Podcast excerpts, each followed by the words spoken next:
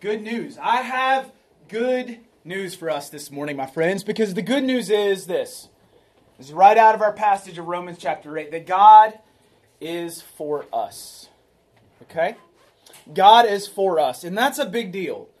When we look around at the world that we live in, when we look around at all the things that, that happen, whether that's in our day to day lives, whether that's in social media, uh, whether that's even just in our relationships, we don't hear a lot of good news. We don't hear that a lot of people are for us, do we? In fact, we hear a lot of times that people are against us. We hear that people are talking about us. We hear that people are uh, being negative toward us in our world today, but we don't hear good news too often. And the fact that God is for us is the best news that I could bring to you this morning. And that's exactly what Paul is saying as we pick up in Romans chapter 8. And so as we as we dive in today, um, we are going to be looking at the last passage, the last section of Romans chapter 8, uh, verses 31 down through 39 today. And we've, we've been spending the last six weeks diving through what the Apostle Paul has been talking about in Romans chapter 8. He's been talking about the life in the Spirit. What does it look like to live a Spirit filled life? If, if God has sent His Spirit to dwell among us and in us, what should our lives look like?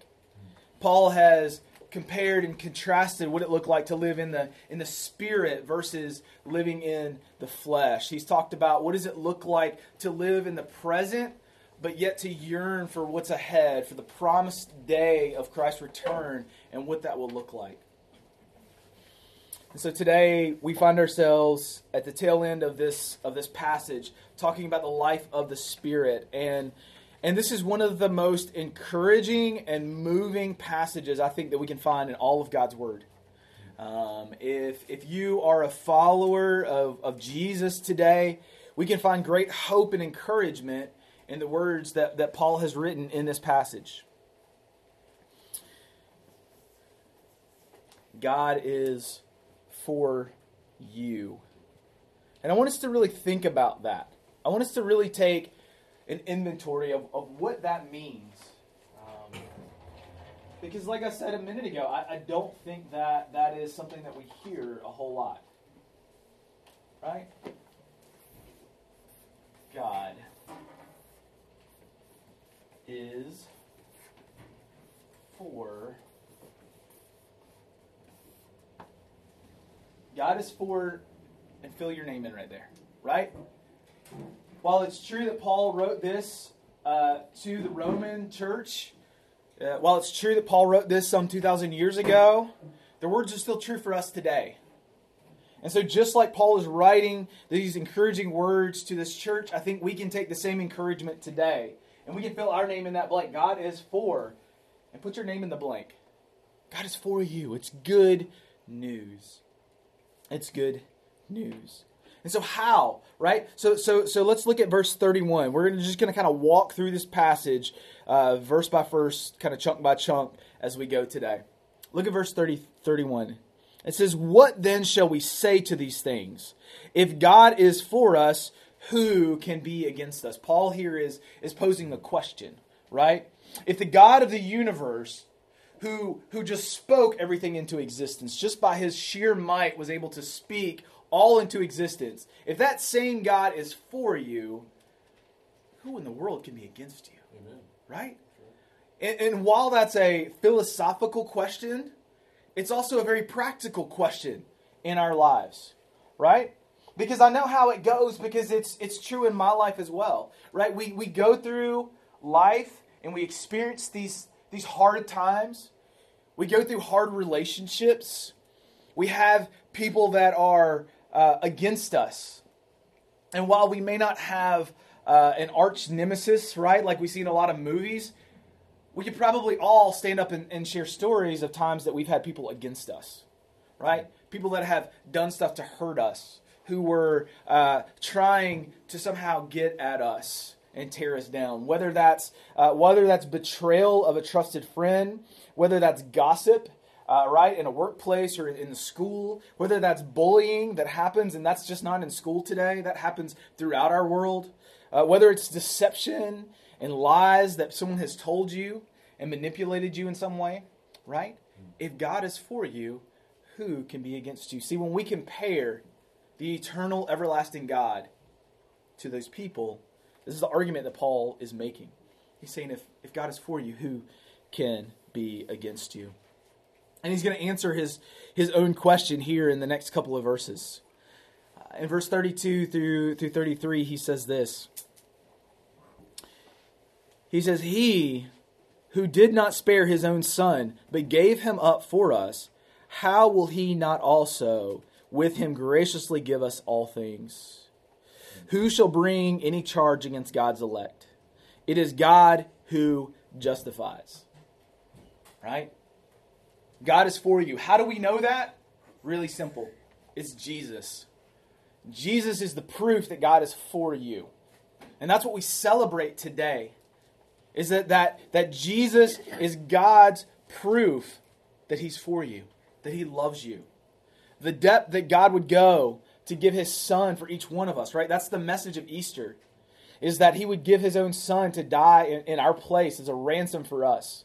The fact that God would do that shows that God is for us. I can't think of, of a more important or impactful um, or, or, or poignant way of saying that God is for us than what he did by giving his son to die in our place.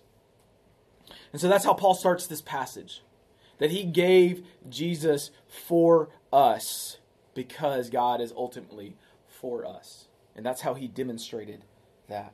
Because ultimately it is it is God who did that. Now, the remainder of our time today, we're going to focus on verse 34. We're going to focus, focus just on one verse this morning. Because uh, Paul writes in verse 34 what, what is the importance? Why is it uh, such a big deal that he gave Jesus for us? And he's going to walk through what that exactly looked like. And we're going to find great hope in that today. So, verse 34 says this Who is it to condemn? Christ Jesus is the one who died.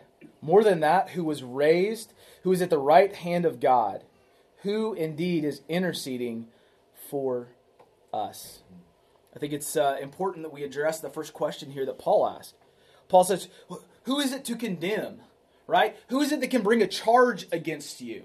And there's only one person that would have been able to do that, and that was Jesus. Right? He is the only one that, could, that has come and walked and lived this life and done it perfectly. He's the only one that could have brought a charge against us.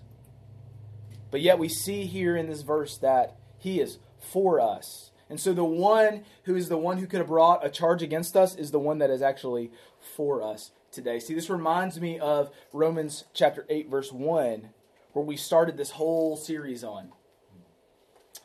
Romans chapter 8, verse 1 says this There is therefore now no condemnation for those who are in Christ Jesus no condemnation. That word condemnation, we don't use that a whole lot today, right? But it's the, the idea of, of a judgment coming down on somebody, right? To, to be able to blame somebody, to, to be able to, to judge them based on their actions. And here Paul is writing that for those that are in Christ, those that have uh, come under the blood of Jesus, there is no condemnation. And that's good news. That is good news for us that have come under the blood of Jesus. And so Paul is, is going to go on and explain how this came into being. How is it that we are no longer condemned? Well, first he says, Jesus Christ died for you. Jesus died for you, right? Jesus, the one, the perfect Son of God, came and died in our place. And that word there, uh, died, in the Greek, uh, it comes from two words that, that really bring the idea of separation from something that was previously united. And so, so, so, so what Paul is getting the idea is that, that, that Christ, right, who lived in eternal existence with the Father and the Spirit, right, who lived together, he came, he separated from the Father, and he came to this earth, and he walked around, and he lived this life, and he was tempted, the Bible says, in every way that we were tempted, right? And in that separation, he ultimately took the judgment that was, that was due to us. He took that onto himself. And he died for us. And so that begs the question, I think, for us, for a lot of us, is well, why did Jesus need to die for me? Right? I'm not that bad of a person. Yeah, I mean, I mean, I have a few things that I don't get right, and if you ask my wife, she could probably give you a few more things than I can, right? But, but I'm, not like at the core, I'm not that bad of a person, right? It's because we look at it from our perspective, right? Um, and so this morning, um, I, I, found a video um, that I feel like explains this better than I could stand up here and say it to you. I think sometimes through uh, the way God has gifted people, uh, and one of those ways is through the arts and, and creativity. Uh, he has gifted some people to create a video, I think, that explains this whole idea of why Jesus needed to come and die much better than I could even stand up here and, and, and tell it to you this morning. Um, and so what we're going to do is we're going to watch this video. It's about five minutes, um, but I think it just paints the picture very beautifully um, of what it was, why it was that Jesus needed to actually come and die for us. Um, and so we're going to watch that together, and then we will continue our discussion. There's this crazy story at the beginning of the Bible. We have Adam and Eve, and they're in the Garden of Eden. And everything in this garden is great. It's exactly as it should be, except there's this one tree that they're told by God not to eat from because it's dangerous and it will kill them. So that's it. Uh, avoid this fruit tree and we're fine. Right. It seems pretty simple. But in this garden, there's a snake. And it starts telling a different story. It says that if you eat of this tree, it's not going to kill you. In fact, it's going to make you become like God. And Adam and Eve, they believe the snake and they eat the fruit.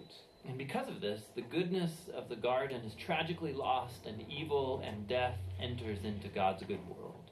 Now, why is there a talking snake in the garden? I mean, this thing is a problem. Yeah, it's very strange. And even more strange is the fact that the Bible doesn't say why or how this thing even got there. It just presents the snake as this creature who's in rebellion against God and that wants to get other people to doubt God's goodness and lead them on a path towards death.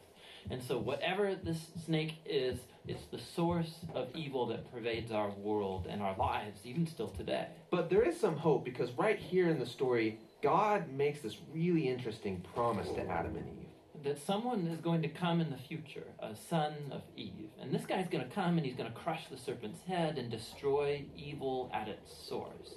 However, during this battle, the serpent is going to bite this guy's heel. So it's like a mutual destruction. Yeah, it's this very strange but beautiful promise. And it's just left hanging there until the next key moment in the story when God singles out this guy named Abraham and says that through his family, goodness and blessing is going to be restored back to all of the nations of the world.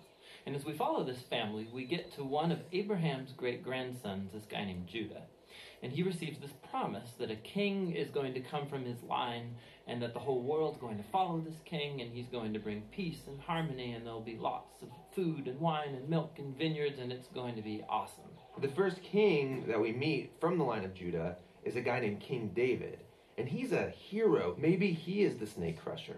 But it turns out that David is infected with the same evil as the rest of humanity. He never crushes the snake, just the opposite. However, God makes a promise to David that this king is going to eventually come from his line. But as you go on in the story, one by one, each generation of his sons, they're just total chumps. They give in to the snake, they choose evil, they go after money and sex and power and following other gods. Things get so bad that they run the nation of Israel right into the ground, and the big bad empire of Babylon just takes them out. And so now there are no more kings to even fulfill this promise. So it seems like the whole plan is lost.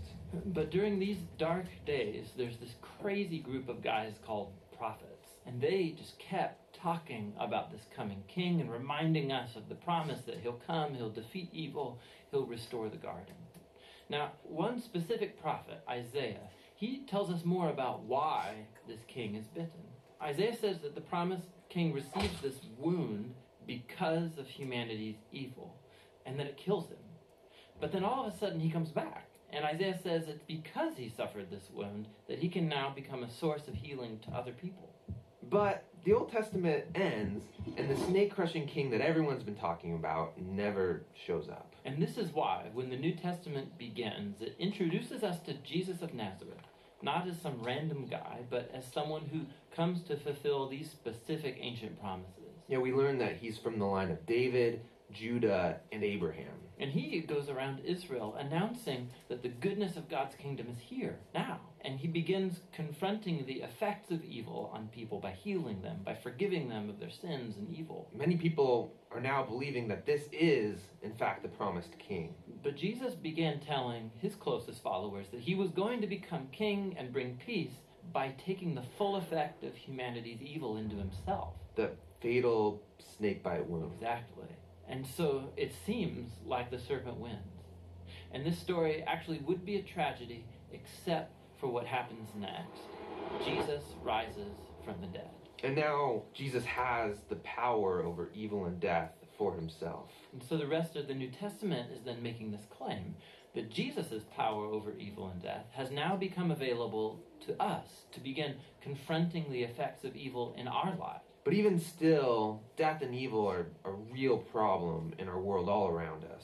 And so the story of the Bible ends by describing this future day when Jesus comes back and he finishes the job. He destroys the snake once and for all and he restores the goodness of the garden here on earth.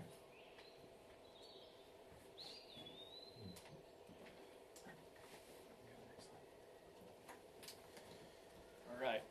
Can we get the lights back on? That would be great. Thank you. Um, one of the things that we we hold really really important here at here at Bedrock Church in Franklin County is is the fact that we believe that it's not just about one guy standing up here and, and talking, even though that's a that's a part of it. And we feel like God has gifted people to teach the word to us. Um, we also believe that individually um, that that God is also speaking to us, and so part of what we like to do on a, on our time together on a Sunday morning is engage in some discussion together. Um, I, we've just seen it over and over again that sometimes when you can have a discussion about what it is that you're hearing, you just retain that so much better. Uh, you have such such a more personal interaction with that than just listening. Because let's be honest, we if we were to think back to the last sermon we went to, can you think of the points that the pastor made? Probably not all of them, right? Um, except for Ian, he probably knows them all. Um, unless we write them down, right? But but there's something about when we have a discussion and we interact with some of those thoughts um, that we just hold on to that in such a deeper way. And it's also important that we get to hear uh, from one another and, and, some different perspectives on that. And so what we like to do is is on our time together on Sunday morning, we take a few minutes and discuss some of the things that we're talking about from the passage. Um, and so what I want us to do, um, and we got a full room today, so this is really awesome. Um, the best that you can, try to get into groups. Um, like four to five works really well. Um, of just people right around you. And we're just going to take a few minutes and discuss uh, this question. All right? From the video that we just watched, right? Uh, let's just talk for a minute w- about the importance of what Jesus Jesus is dying for humanity. Right? Talk about the importance of, of that moment, of why Jesus needed to come and die for humanity, what that was all about. Okay, so let's just talk for a few minutes about that, and then we'll come back together and we'll finish uh, going through this passage. Okay? All right, guys. Um, I know I didn't give you enough time probably to get thoroughly into that question, um, but hopefully it was enough to get the discussion, get your minds moving in that direction. Um, and so Paul, Paul first makes the argument here that we see that God is for us because Jesus died right? Jesus died. And, and, and so, so what we want to ask is, well, what does that mean for, for us, right? What, what, what significance should that hold for us um, today? And I think it's this because Jesus died, we can now live. Amen. Right? I think that's the truth that this holds is that because Jesus died in our place, if we accept that, if we put our hope and trust in Jesus, we can now have life in him. Paul says it this way in Romans chapter 5 verse 8. He says, "But God shows his love for us in that while we were still sinners Christ died for us." It's not about us getting it all together. Right? That's good news. Let me just tell you, that is good news that we don't have to get our act together and we don't have to be perfect when we come to Jesus. Right? He he wants us to come to him as as the old hymn goes, just as I am. Right? In the midst of all of my mess because Without Him, we can't fix those things. There are things that are broken on the inside that we can't fix on our own. And we need Him to help us to do that. And so that is that is that is the great news is that because Jesus died, we can now live in him. Or as Peter wrote in 1 Peter chapter 3 verse 18, he says, "For Christ also suffered once for sins, the righteous for the unrighteous, that he might bring us to God, being put to death in the flesh, but made alive in the spirit." Christ took that death that we deserved and took it on himself. But Paul doesn't stop there. That's not the end. It, it we wouldn't have Easter if, if Christ just died, right? Mm-hmm. In fact, I propose that if if Christ had just died and that was the end, we would be like just about every other world religion out there that's following somebody who's died. There's nothing special, there's nothing miraculous, there's nothing that I should invest my life in in someone who just died. It's the fact that he died, but as Paul goes on to say, more than that, who was also raised from the dead, right? John Stott, uh, one of the great English uh, theologian says it this way. He calls it the glorious paradox. He says, We live and die, but Christ died and now lived. And I think that's a beautiful way to put it and a beautiful way to think about it, right? There's this paradox, right? He came to die so that he may live, right? He was raised again, and ultimately through them, that through him, we may live as well. And so the resurrection now becomes the confirmation of God's accepting, right? The fact that that that that Jesus not only died but he raised that he was raised again, that is the confirmation that God accepted his sacrifice. Right? As as Paul says in Romans chapter 1 verse 4, he says this, and he, speaking of Jesus, was declared to be the Son of God in power. Listen to this according to the Spirit of holiness by how? By his resurrection from the dead, Christ Jesus our Lord. The resurrection was the proof that Jesus was who he says he was. The resurrection was the grand proof of his divine sonship, the fact that he was the Son of God. Right? History will tell us, right, leading up to the time of Jesus, that many had come and said that they were the Messiah they'd come and said, Hey, you know what? I'm the one that's going to fix this problem. I'm the one that those prophets had told you about. I'm the one. And they'd all died, and history had kind of forgotten their story. But when Jesus comes onto the scene and he's resurrected and he's brought back to life, that is the proof of him being the Messiah. See, the resurrection was also the guarantee of God's power to carry out this rescue plan that he had put into motion, right? because Jesus died and was raised again, now we can have assurance and a promise. As Luke writes in Acts 17, verse 31, because he has fixed the day on which he will judge the world in righteousness by a man whom he has appointed. Listen to what it says about him. And of this he has given assurance to all. We can have assurance that we are his. How? By raising him from the dead. That is the assurance that we can have, is because Jesus was raised from the dead. The resurrection gives us assurance that Jesus is who he says he was, is. Or as uh, C.S. Lewis, one of my favorite writers, he put it this way He says, Jesus has forced open a door that has been locked since, de- since the death of the first man. He has met, fought, and beaten the king of death. Everything is different because he has done so. I think that's just incredible, right? Because Jesus came and died and conquered death, now those of us who are in him no longer have to fear death. Right? So the resurrection. The resurrection. And it's important, right? Christianity, as John Stott says, Christianity is in its essence a resurrection religion. The concept of the resurrection lies at its heart. If you remove it, Christianity is destroyed, right? At the core of what it means to be a follower of Jesus is to believe that Jesus not only died, but he also was raised from the dead. We can hold on to that hope this morning. And it's not just a hope in a religion, there's also historical facts that point to the resurrection of Jesus. Now, we don't have time this morning to go into all of that. That's not really our focus today. But I want to point you in, in a direction if that kind of interests you.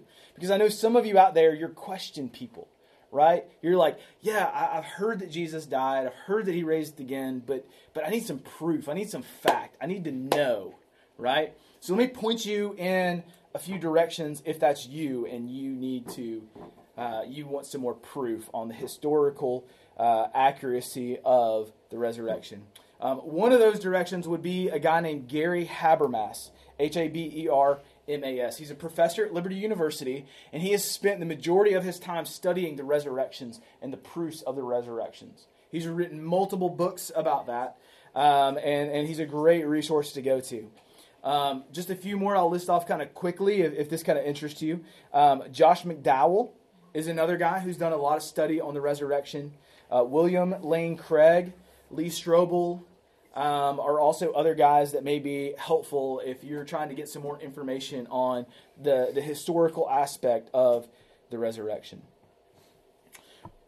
But maybe maybe I can tie it all together with this story that I heard. Uh, maybe this will kind of help us um, kind of tie the bow on on the, the significance of this.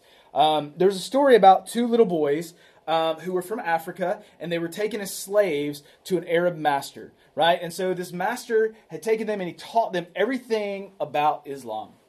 He taught them about Muhammad and what it meant to, to follow him and to believe in him. Uh, he, also, he also told them that there was this place where there was a coffin in this city um, where Muhammad's body lied.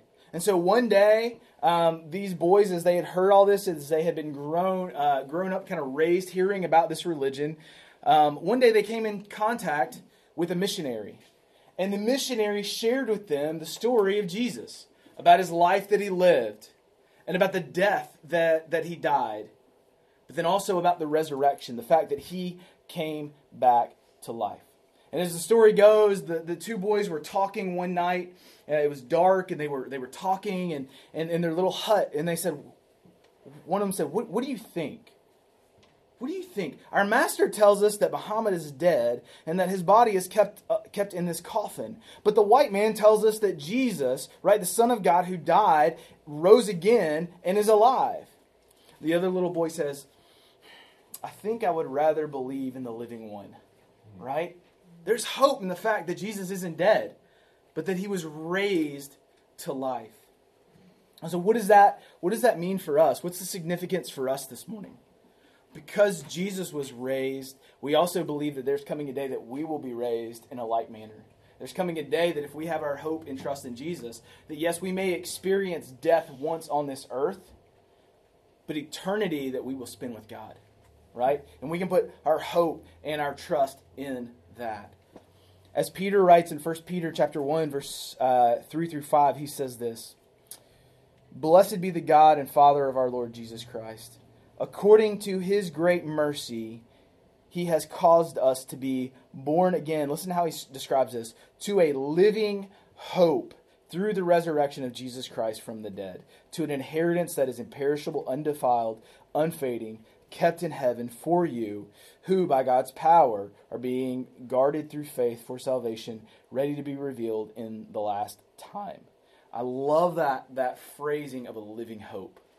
Right? Our hope isn't in the dead. Our hope isn't in something that's that's dead and past, but we have a hope in a living God, and that's a big deal. Amen. Right? I mean, think about it for a minute. When we think about hope and the things that we put hope in in our lives, what are some of the things that we put hope in? We put hope in our job, right? We put hope in our financial stability. We put hope in our even our family sometimes and other people and relationships. We put hope in our own hands. The American dream. If you work hard enough, if you do enough, you can have whatever you want. And while these things may bring a momentary amount of hope or encouragement in this life, we know that there's coming a point where all that's going to end.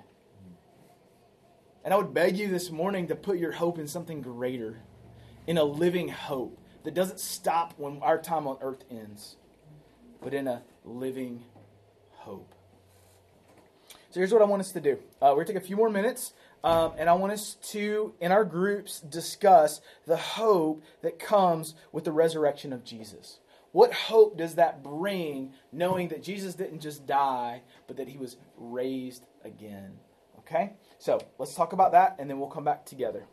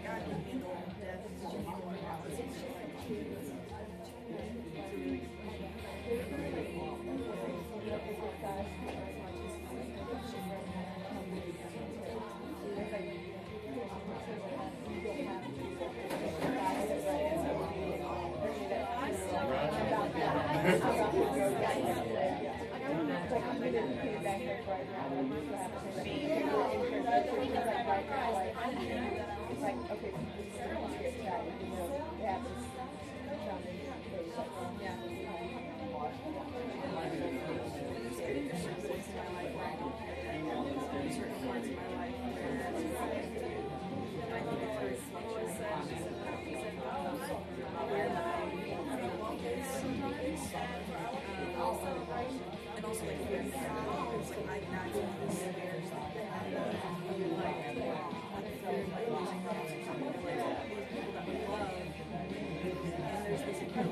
seriously talks about um, the brief observance and just like journaling about his farmstead and like that process and like what it means as a.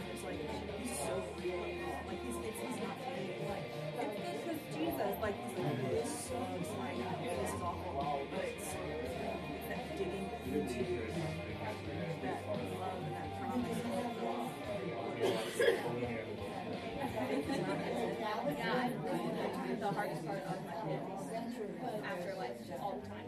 I, I think it's what sent me into like my biggest downward spiral, particularly like with my faith being so lacking lately as it was. It, it's such an overwhelming feeling at times, and because of the medicine, it literally causes this all the time, which is why I'm trying to change, but still doesn't change the fact that I locked up in the first place.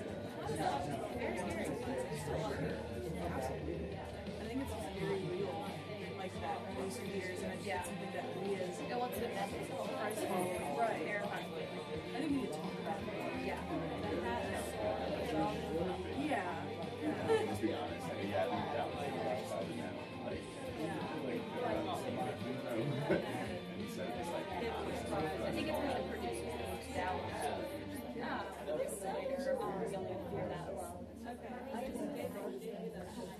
We come back together um, one more time, um,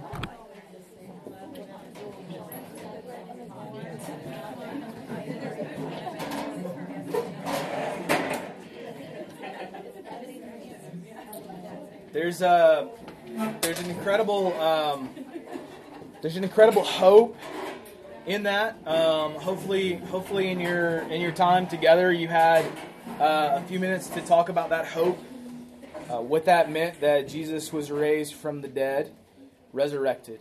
Um, so, if Jesus was raised from the dead, is that the end of the story? I say today, and as Paul's going to say, no, that's just the beginning.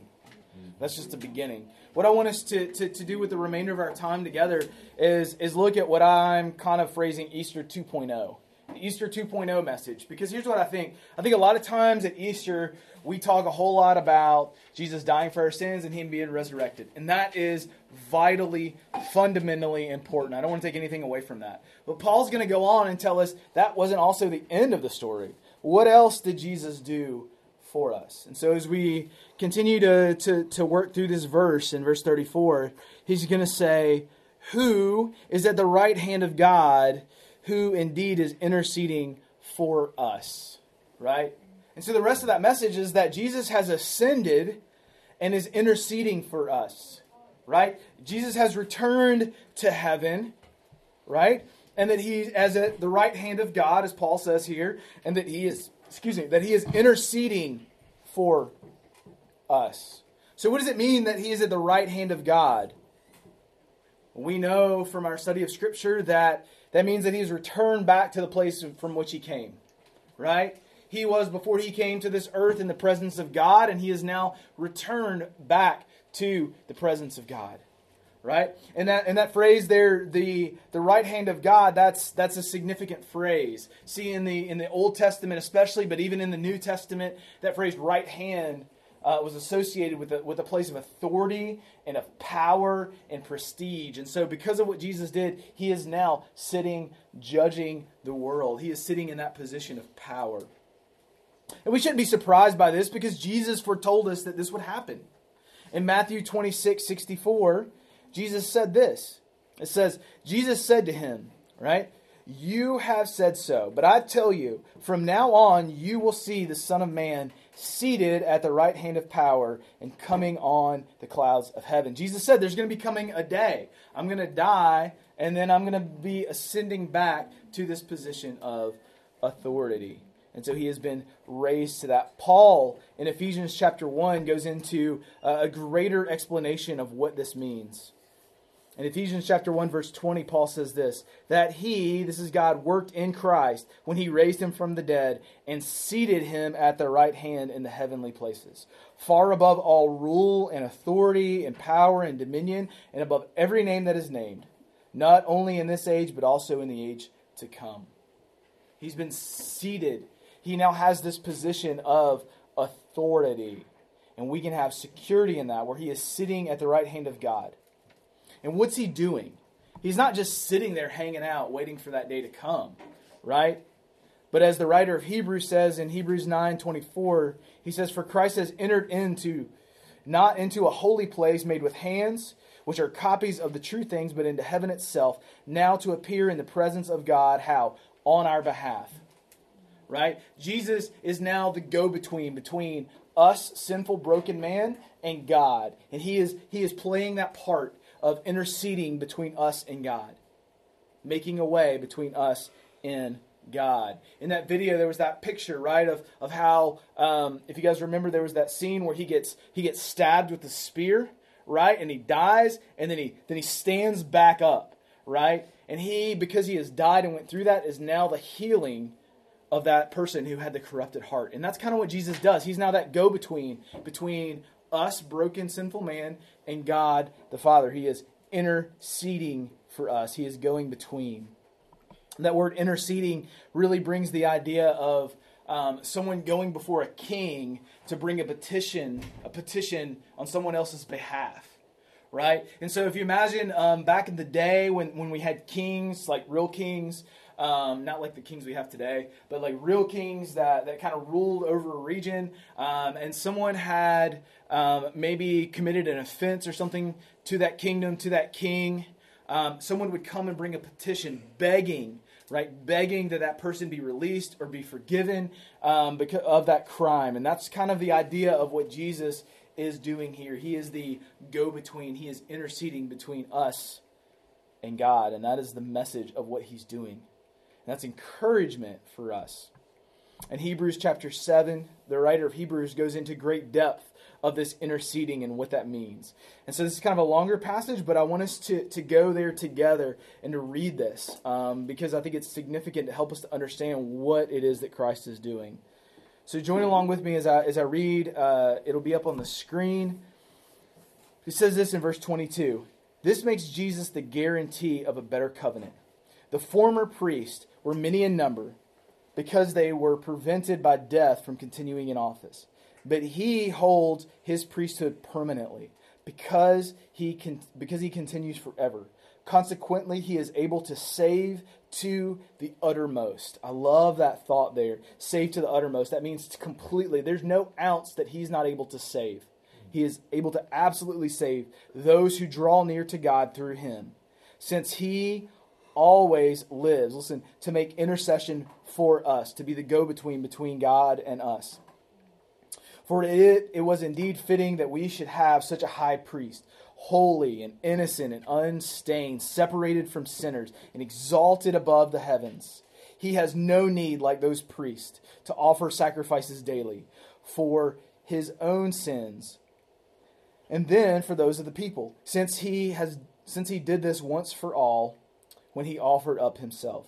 For the law appoints men in their weakness as high priest, but the word of the oath, which came later than the law, appoints a son who has been made perfect forever. See, Jesus was better than the old priest. The old system of the priest, they would have to go and they would have to make a sacrifice for their sins before they could enter into the presence of God because they were sinful, broken people. And even though they were called out to this special position as a priest, they were still sinful. And so they had to make a sacrifice, uh, an atoning sacrifice for their sin before they could enter into the presence of God. But because Jesus is perfect, he didn't have to do that. And so he becomes the perfect priest. And he is now able to go and intervene between us and God. And so, what does that look like, right? Well, Jesus is now in heaven interceding. He becomes the go between between us and God. As Paul writes in 1 Timothy chapter 2 verse 5, he says, "For there is one God and there is one mediator." Right? I, I love that picture. There's one mediator. There's one go between between God and man, the man Christ Jesus. Right? Jesus becomes the bridge now through which humanity can enter into relationship with God. Or as, as John writes in 1 John chapter 2, my little children, I am writing these things to you so that you may not sin. But if anyone does sin, we have a advocate. We have one that is on our side with the Father, Christ Jesus the righteousness, the righteous one.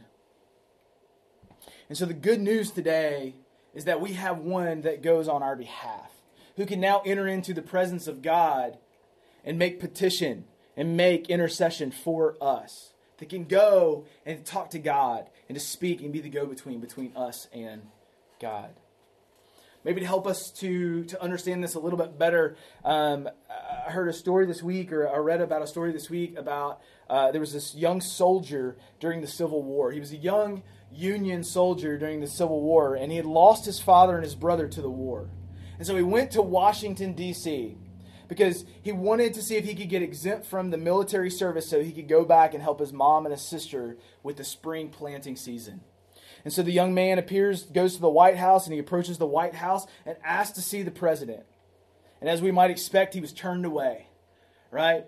And so this young man was disheartened, and he goes and he finds a, a park bench right outside the White House, and he sits down and just kind of puts his hands on his head and Just doesn't know what to do. And all of a sudden, a little boy approaches him. And, and the little boy says, uh, You look unhappy, soldier. What's wrong? And after he shared his story of, of what he was going through, the little boy took him by the hand and he walked him through the back door of the White House, past the guards, into the president's office. President Lincoln looked up and said, What can I do for you, Tad? Tad said, Daddy, this soldier needs to talk to you. And the soldier was not turned away. See, I think that's a picture of what Jesus does. He goes to our Father for us. Because of our sin and our brokenness, it, we're not able to enter into his presence in that way. And so Jesus then becomes that mediator, that in between between us and God. And so, what does that mean for us today? Well, because Jesus is ascended and he's interceding between us and God, I can now have hope in my future. Right? I can have hope that there's a day coming when I'm going to spend eternity with my Heavenly Father. Right? And the hope comes because it's not based on me. It's not based on me being good enough or doing enough good things, right? I feel like I feel like our culture has has kind of got it all shifted around. Um, I was I was just looking at a statistic that said there's there's like a majority of our culture that believes that one day we'll all enter into heaven because at the core we're good people. We do enough good things. And the problem with that is that we can never do enough good things. Right? Our good things never outweigh all the all the sin and the corruptness of our heart. And so the hope that we can have this morning is that our future is secure because it's not in us, but because of Jesus and what he's done for us. Because he was able to make that payment that we were never able to make for ourselves. Or as the writer of Hebrews says in Hebrews chapter 6, 19 and 20, listen to what he says. He says, We have this as a sure and steadfast anchor of the soul a hope that enters into the inner place behind the curtain, where Jesus has gone as a forerunner on our behalf, having become a high priest forever in the order of Melchizedek. See, we can have an anchor of hope this morning in a world that is rocky and messed up, and we get hit every day from all sides, from all kinds of things. We can be, we can be anchored in this steadfast hope, right? Because it's in Jesus, not in ourselves.